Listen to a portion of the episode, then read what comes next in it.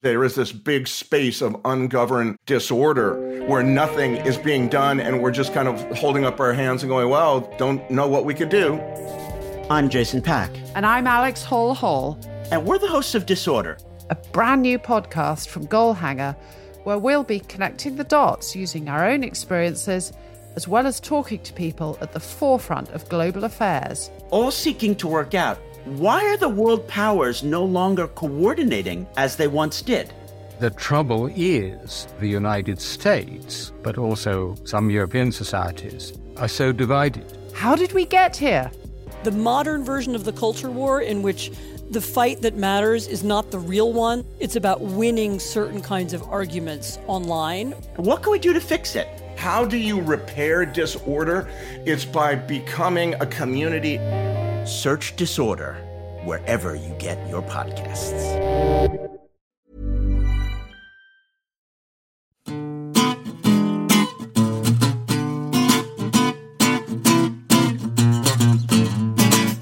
Hello and welcome to the New Statesman podcast. I'm Deputy Editor Helen Lewis, and this week I'll be talking to George Eaton and Rafael Behr about future party leaders.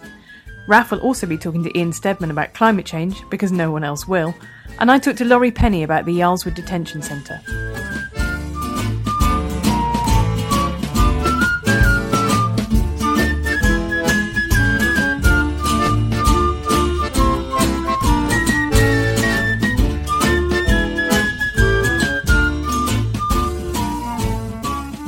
I'm joined by Rafael Behr, our political editor, and George Eaton, editor of The Staggers, to talk about what else? Labour. We're recording this uh, before the results have come in for the Wythenshawe and Sale East by election, but we're going to confidently predict, aren't we, Raph, as you did in your column? Yes, I took a fantastic gamble for, for, for the first time. Uh, I wrote a column entirely presuming the outcome of an election that hadn't actually been held yet. But I did that because I'm so sure that Labour will have held Sale East and Wythenshawe. And I say that um, for two reasons. One, I went there and I saw the campaign on the ground, and it seemed entirely obvious that the Labour campaign was much better organised than the nearest rival, which was the UKIP one, um, and also the the polling shows a, a massive Labour advantage. So, uh, yeah, I'm calling it Labour hold. Right, as Nigel Farage is elected kind of dictator of all of after his massive by-election win, this will all look quite embarrassing. But this is a this is a point that you've come to before about the difference between the air war and the ground war, about the difference between the fact that the broadcasters you know, have to be objective, the papers are largely a right-leaning, so Edmund will never get as kind of much of a hearing in, in the media as you would expect. You know that that has a very bad representation of the strength of the Labour Party at doing that very boring door knocking leafleting. Yeah, that's exactly right. And that, this is sort of what I've written my column about this week. The sense that actually the Labour machine, what they call the you know, GOTV, get out the vote, is very strong. It substantially accounted for why they weren't completely annihilated in 2010. I mean, the, the, general story that's told of that election is David Cameron hadn't persuaded enough people that he'd changed, and so the country didn't trust him with a majority, which is true. But it is also true that Labour capitalised on that by knowing where their voters lived, going round to their houses and making bloody sure that they got to a polling booth on the day so that they held key marginal seats. Uh, and when I went up to the by election, what you saw very clearly was that the Labour side was much, just simply much more organised, and the nearest challenger, which is, was generally perceived to be UKIP, wasn't. I mean, they knew there was UKIP support out there. There, there was, and walking around, you found plenty of people who, who would say things, say UKIP type things about immigration in the European Union uh, and how they wanted to kick all the main parties. But what even, what privately even UKIP people are conceding is when they're fresh to the area and they're having to bust people in from. I mean, one of the UKIP activists I spoke to was from the Isle of Wight. You know, they they simply don't have the infrastructure on the ground. Um, whereas by contrast, Labour they have voter IDs. I mean, this is what they call GOTV, get out the vote.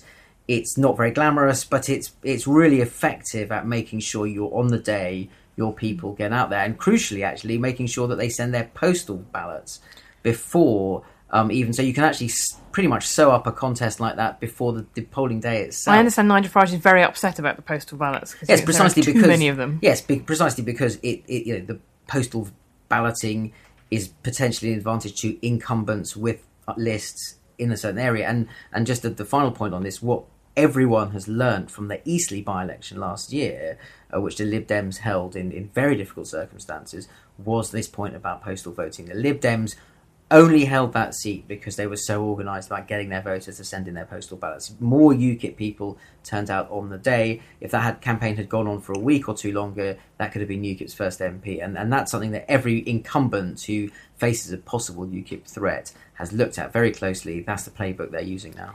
And George, that's quite interesting when we look at the Lib Dems because the polls are showing, I think it was now a third of those Lib Dem vote, 2010 voters have gone to Labour now but they have got a great ground game as well. That's the lesson from Eastleigh. Where, where, what is it looking like demographically in terms of, of where those Lib Dem voters are peeling? What issue? Why are they peeling away, and and where? And, and will it? How much difference will it make to the next election? Well, the big shift came um, shortly after the formation of the coalition and uh, tuition fees. Um, and then sort of around the omni shambles budget and, and, and when the coalition really became toxic for those people who really voted voted Lib Dem because uh, they presented themselves as a left wing alternative to Labour. And the the effect in the election is probably going to be most significant in, in Labour Tory seats where the Lib Dems are in third place at the moment. And if you have a collapse in the Lib Dem vote there and most of them go to Labour, that allows Labour to to win a lot of seats back from the Tories. And the potential for the Tories to make up for that by winning seats off the Lib Dems is quite limited because, as you say, the Lib Dems do have a good ground game in seats like Eastleigh where they are already incumbents. And the Tories are in second place in most of those, mm. and so it's not going to be easy for them to win. It's quite interesting, actually, on this point that when you meet when sort of Labour MPs facing a challenge from the Tories or Labour prospective candidates who are trying to unseat a Tory get together, the first question they always ask each other is, "How many Lib Dems have you got?" I mean, it is this says there is this pool of people who you just you can almost bank are going to make it easier for you to win or swing it behind you, and and that is. You know, there's such a fundamental factor in deciding whether or not Labour are the biggest party or even have a majority in 2015. Well, one thing that fascinates me is whether or not the coalition will hold all the way to the next election because I was talking to a, a Tory MP this weekend who said, you know, we should we should get them out. You know, we should they should be gone, which is very odd because obviously the Tories didn't win a majority to govern on their own. Otherwise, they wouldn't need the Lib Dems at all. There's very little exciting legislation, it appears, coming up. Yeah, they've essentially run out of things to do, um, and that is a bit embarrassing. Although they'll get through the budget, uh, and then you've got the autumn statement. I mean, the, the interesting thing about that, you do have a lot of Tories saying we need to just you know kick the the Lib Dems out.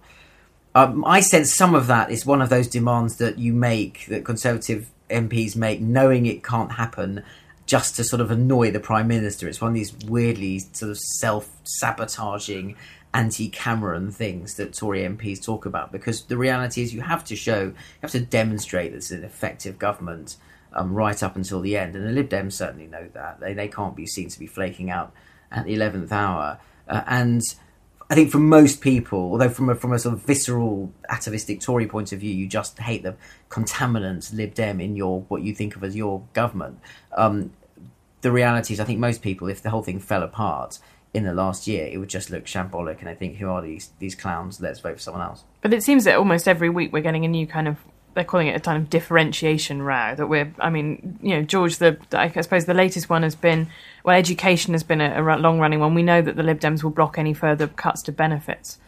Uh, what how are they going to live with each other for another 80 months in this sort of joyless marriage? Well it's a it's a balancing act for both sides particularly for the lib dems where they have to do enough to differentiate themselves from the conservatives to try to win back all the all the voters they've lost to to Labour, while also remaining united enough to try and claim credit, their share of uh, credit for the recovery and for, as they see it, the achievements they've had in government on the pupil premium, on uh, raising the income tax allowance to ten thousand um, pounds. education certainly the reason they're focusing so much on that is that their their private polling has consistently shown that uh, the coalition figure that their voters hate more than any other is Michael Gove and he's and in the magazine this week.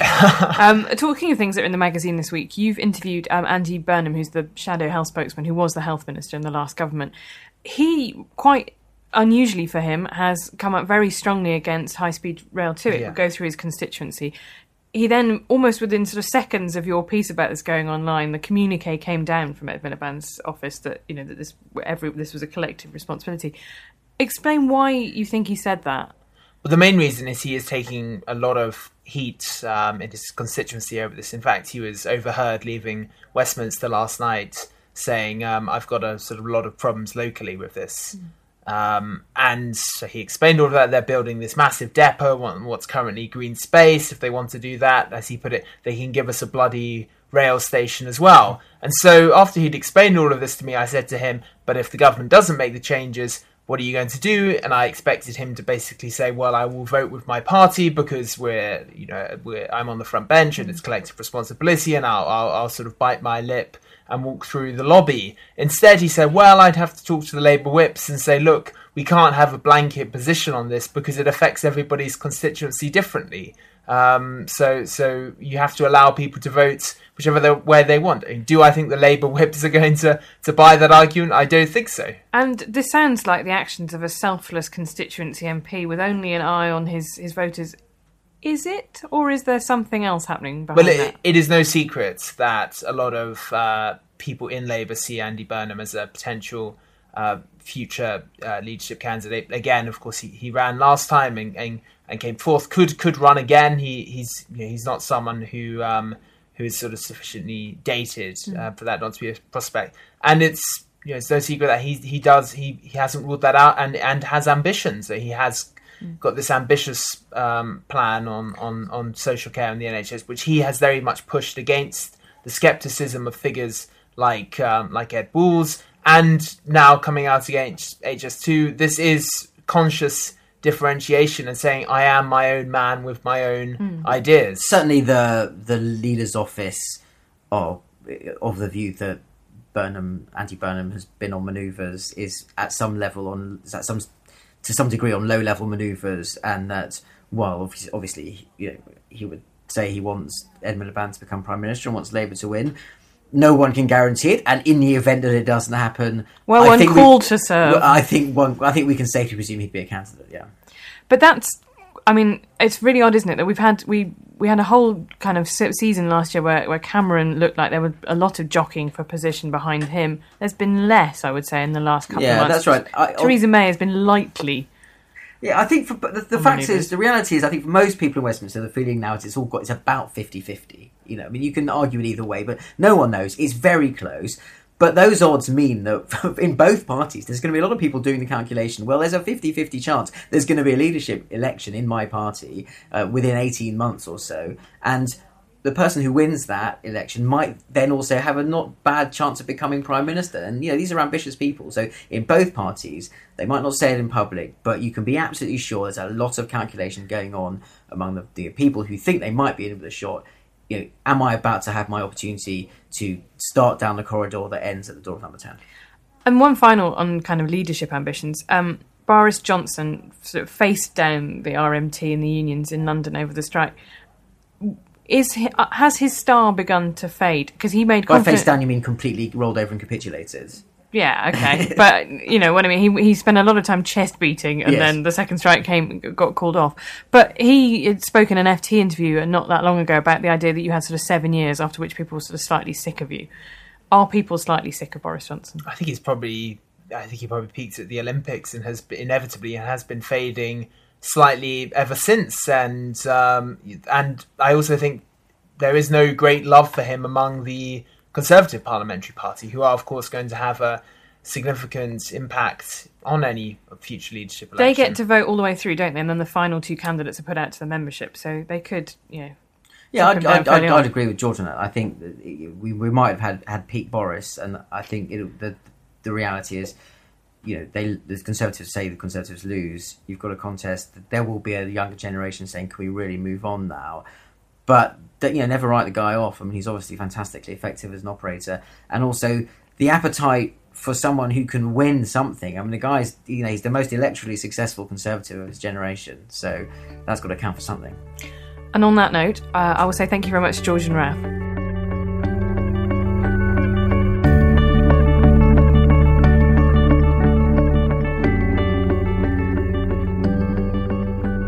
Uh, in a new segment for the podcast this week, uh, I, Rafael Behr, the political editor, uh, am on the other side of the table um, doing the interviewing, and I'm speaking now to Ian Steadman, our science and tech writer, about climate change because this is something we all want to talk about in the context of the recent flooding, or actually something that a lot of people don't want to talk about, but that's rather the point, isn't it, Ian? I mean, is mm. this flooding climate change? Uh, the best you can say is probably, uh, as with all these kind of, of things. I mean, it is a localized weather incident in the range of kind of like an a, an international global phenomenon. But the Met Office has come out and said that you know all signs point towards this being as a result these kind of events being more common as a result. By these kind of change. events, do you mean do we mean heavy rain? Do we mean flooding? We- is water levels rising? Can you just sort of drill into it a little bit? I mean, what is actually the rain going on? the rain that's been experienced. Um, this is the, I believe, the fifth wettest January on record that we've just had, and the third wettest December. But combined together, uh, the December January period is the wettest one of those on record. It's an extreme uh, sort of rain event we've had. I mean, the Thames barrier has had to close something like 25 times in the last month alone. That's about 20% of the times it's been closed since the barrier was built uh, 30 years ago. Um, it's our infrastructure is effectively increasingly coming under attack from events that engineers would have planned for being once in a hundred years, and they're going to become once in a decade events. And, and what does this mean then in terms of? I mean, Say hello to a new era of mental health care.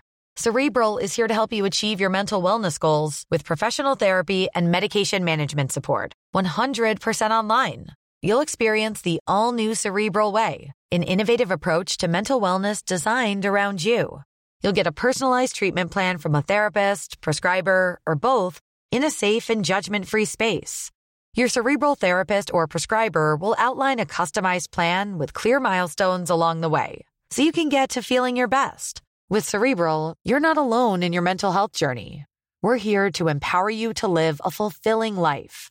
So take that first step towards a brighter future and sign up today at cerebral.com slash podcast and use code ACAST to get 15% off your first month. Offer only valid on monthly plans. Other exclusions may apply. Offer ends July 31st, 2024. See site for details.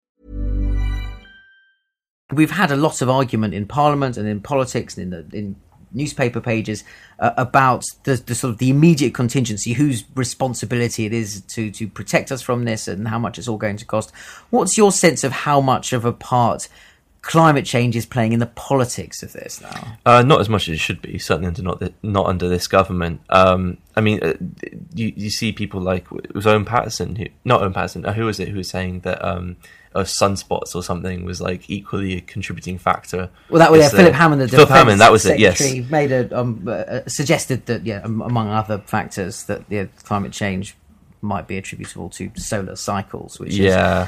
uh, as far as I'm aware, you might correct me on this, a relatively speaking, a fringe interpretation of. Uh, of it does certainly have an effect on the climate, but I mean, it's the, the problem here is that to deny that climate change is happening is to deny a basic fact of physics, which we or chemistry, which we know, which is that sunlight gets trapped by carbon dioxide uh, as a gas. It, it lets some light go through and doesn't come out again. That's just scientific fact, and the consensus has been settled since really the late 80s and has become more refined since then. You know, it was clumsy back then, and it was understandable why some people might find it skeptical to say, oh, humans are changing the climate across the whole world.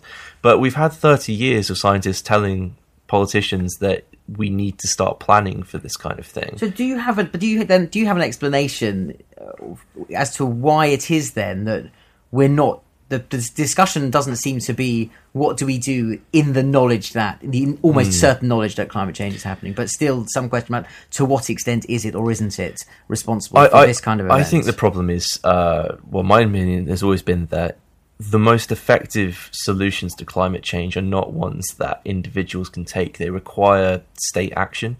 You need the kind of resources that states can muster. And if your ideology is small state conservative, um, or you believe that the state is better off not being invested this kind of thing, or you think that businesses shouldn't be imposed with regulations and things like that, cl- the accepting climate change implies a whole lot of other political consequences that you really don't want to have to accept. I think it's interesting you say that, and I think there's I, I, there's also an element that that because it's a global phenomenon that we're talking about. Yeah. By extension, you also need international cooperation, and I think there like this is where hostility to Mm. the idea that climate change needs a, a government reaction feeds into a Euroscepticism because obviously the European Union Yeah. is one of the institutions that that is engaged in this stuff. Yeah, and it's it's also interesting to see, uh, especially right wing commentators who perhaps twenty years ago would have just denied human uh, influence climate change altogether, have now sort of retreated back from that through okay, it's happening, but we might not be involved, and have now ri- arrived largely at okay, it's happening, and we're probably to, to you know responsible for it, but economists like Bjorn Lomborg and people like that who say that well, what we shouldn't do is restrict our industry because a wealthier world will be better off at uh, fighting the consequences of climate change. So really, we shouldn't be throttling industry by imposing carbon taxes because then all you're going to do is make us poorer.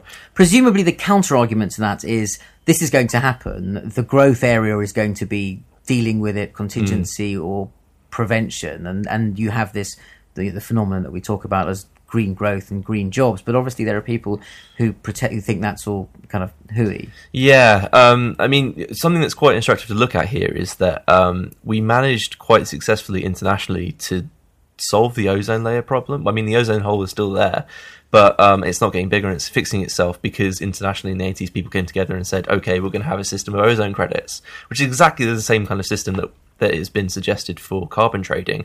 But um, of course, carbon trading is apparently going to be like some terrible economic disaster, so we can't possibly think of doing it. Um, yeah. But it's interesting. So just just to, to to wrap up here, you just help me out here because I accept the science. I learnt about the greenhouse gases. I, I agree with you entirely that this is happening. That the, the chemistry adds up. That this is a man-made phenomenon.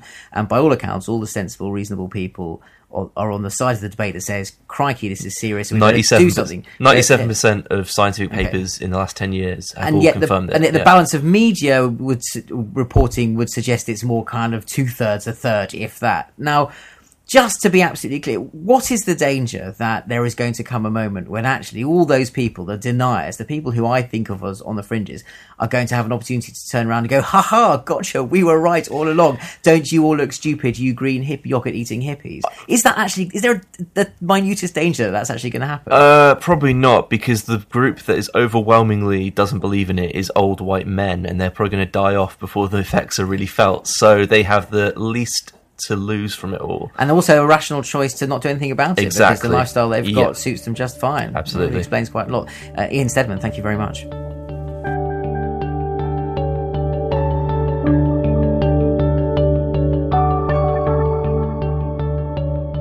I'm joined by our contributing editor Laurie Penny to talk about her recent visit to Yarl's Wood, which is a detention centre for 3,000 people in Bedfordshire. It houses people whose asylum claims are being reviewed or have been rejected. Um, Laurie, first of all, set the scene. What does this place look like from the outside? Because you see it in so many news reports, but I don't think most people have got a clue what it's like. Well, it's very difficult to describe what it's like from inside because even when you go into the visitors centre, there are big walls up to stop you seeing in. The wall that leads to the behind behind which is the actual prison. Well, we're not technically allowed to say it's a prison, but it really there is very little difference.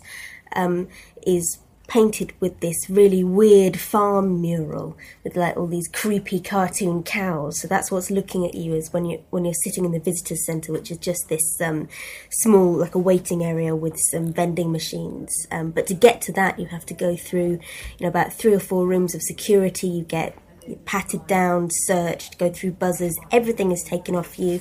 Uh, sometimes you're not even allowed to wear a pen and paper and to have a pen and paper on, on you. Uh, you're given all your ID. The only thing you're allowed So no mobile with- phones, no, no- mobile phones, nothing, nothing. Um, nothing at all. Um, And the same presumably applies for the detainees. They're not allowed any Absolutely, they're not electronic allowed equipment. anything. Although apparently they are given mobile phones by the staff, and so they're all given like a cheap issue mobile phone, which is uh, obviously tracked. And um, but in a sort of ironic twist, they're not, they're not allowed to use them because they don't have money on them, and so they have to, you know, so if they don't arrive with money, which many detainees don't, they can't use the phones, not even to call and say where they are. So it's um, I, as uh, the people I met were describing how it's a constant struggle to get money to keep the phones topped up. They're actually allowed to do work inside Yarl's Wood for about one fifty an hour. They said What uh, kind of work? Serving the dinners, doing cleaning, whereas actually asylum seekers aren't allowed to work on the outside, which is of course one of the main problems. It's a problem, particularly now with uh, access to justice, because the uh, the Oh, so if you can't get legal aid, if you can't get legal aid you and you can't work, representation, yeah. um, yeah. So, uh, which is one of the reasons that cash in hand working is becoming more of a problem for uh, people who are seeking asylum because people have to find the money to pay these very very high lawyers' fees because there's now no legal aid. And you spoke to some of the detainees. Um, what kind of what, what were the countries they came from, or what their kind of stories? They came from all kinds of stories, uh, all kinds of countries. Um, uh, the people I talked to were from Zimbabwe, from Uganda. Um, I spoke to other people involved uh, with the charity, um, which helped me get inside there, who are from Iraq. And um, really, um, they came from all different places in the world. But the one, you, the story that was uh, that everybody told me was of arriving in the UK, arriving in England, and suddenly not being believed, not being believed that they'd come from um, these uh, situations of extreme crisis, that they were in danger and fear of their lives. It's, these were all women. Yarl's Wood is a women's prison right now. And uh, these were people often who'd faced violent sexual abuse, who'd been beaten, raped, and uh, they were telling Some of whom, right, are uh, lesbians who've been subjected Yes, to corrective rape yes, in their home um, countries. Yeah, and I met um, a uh, two uh, two lesbian people who had been, who had been subjected to violent abuse and were in fear of their lives if they returned uh, to where they came from. So I'm trying to be a bit obviously obviously I can't mention individual names. It's very important, but. Um, yeah, the experience that people are having, which is um, sort of similar to what I've been reading and, and encountering in terms of people's lives outside the asylum system. Here is that you know you they you come to uh, to law enforcement, to border, border agents, um, giving with a story of sexual abuse or assault, and instead you're told that oh no no you must be lying. This is you know clearly people looking to catch you out, and of course people coming from these situations of violence from different cultures sometimes find it really, really hard to tell this story right off the bat to male guards.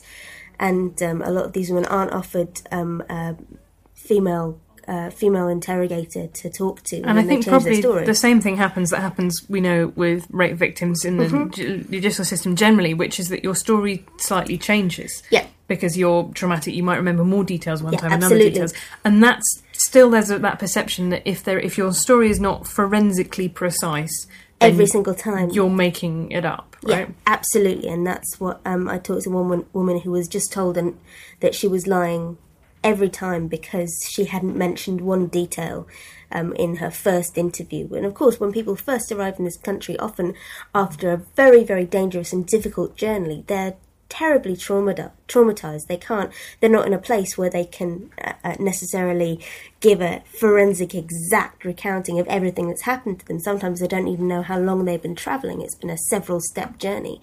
The rules are tightening up, and uh, UKBA are looking for any excuse to um, to reject claims. There's a lot of pressure on to reject anybody's individual claim, and um, it's meaning that people are caught in this sort of bureaucratic nightmare where they're just not treated like people.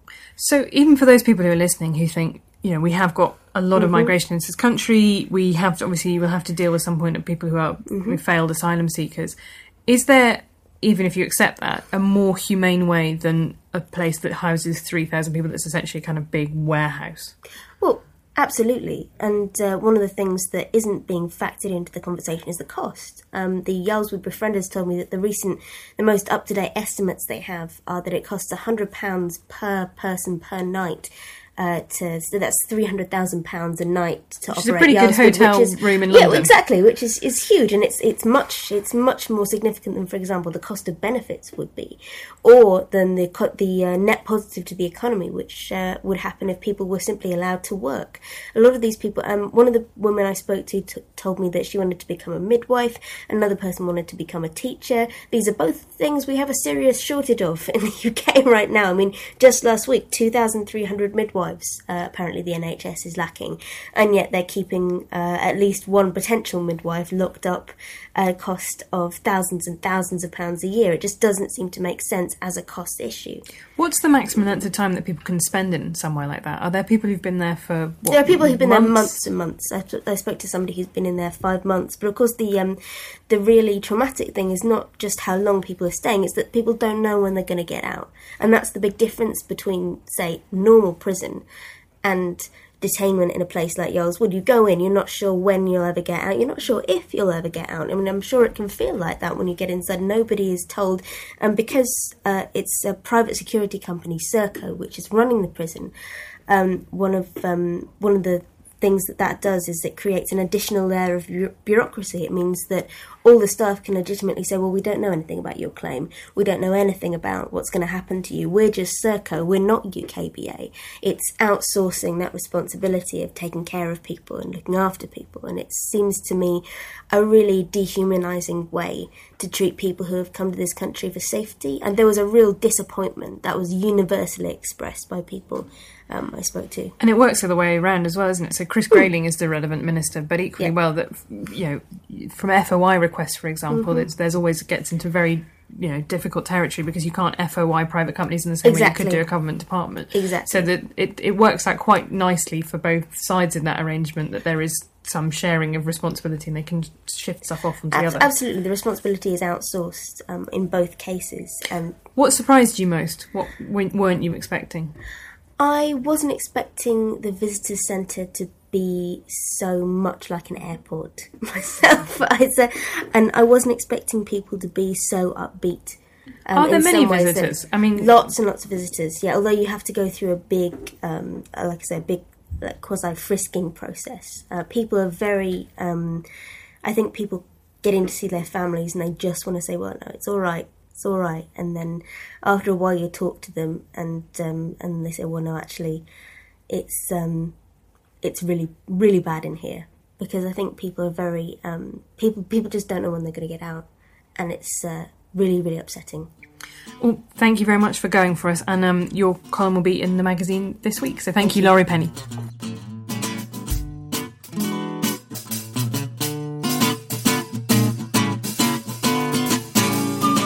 You've been listening to the New Statesman podcast. You can find us every week at newstatesman.com forward slash podcast or on iTunes.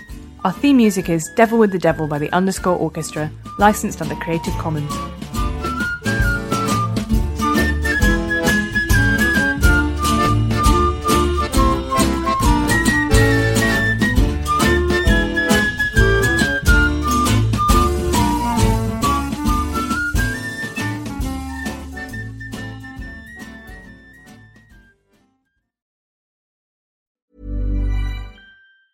Before Shopify, were you wondering where my sales at?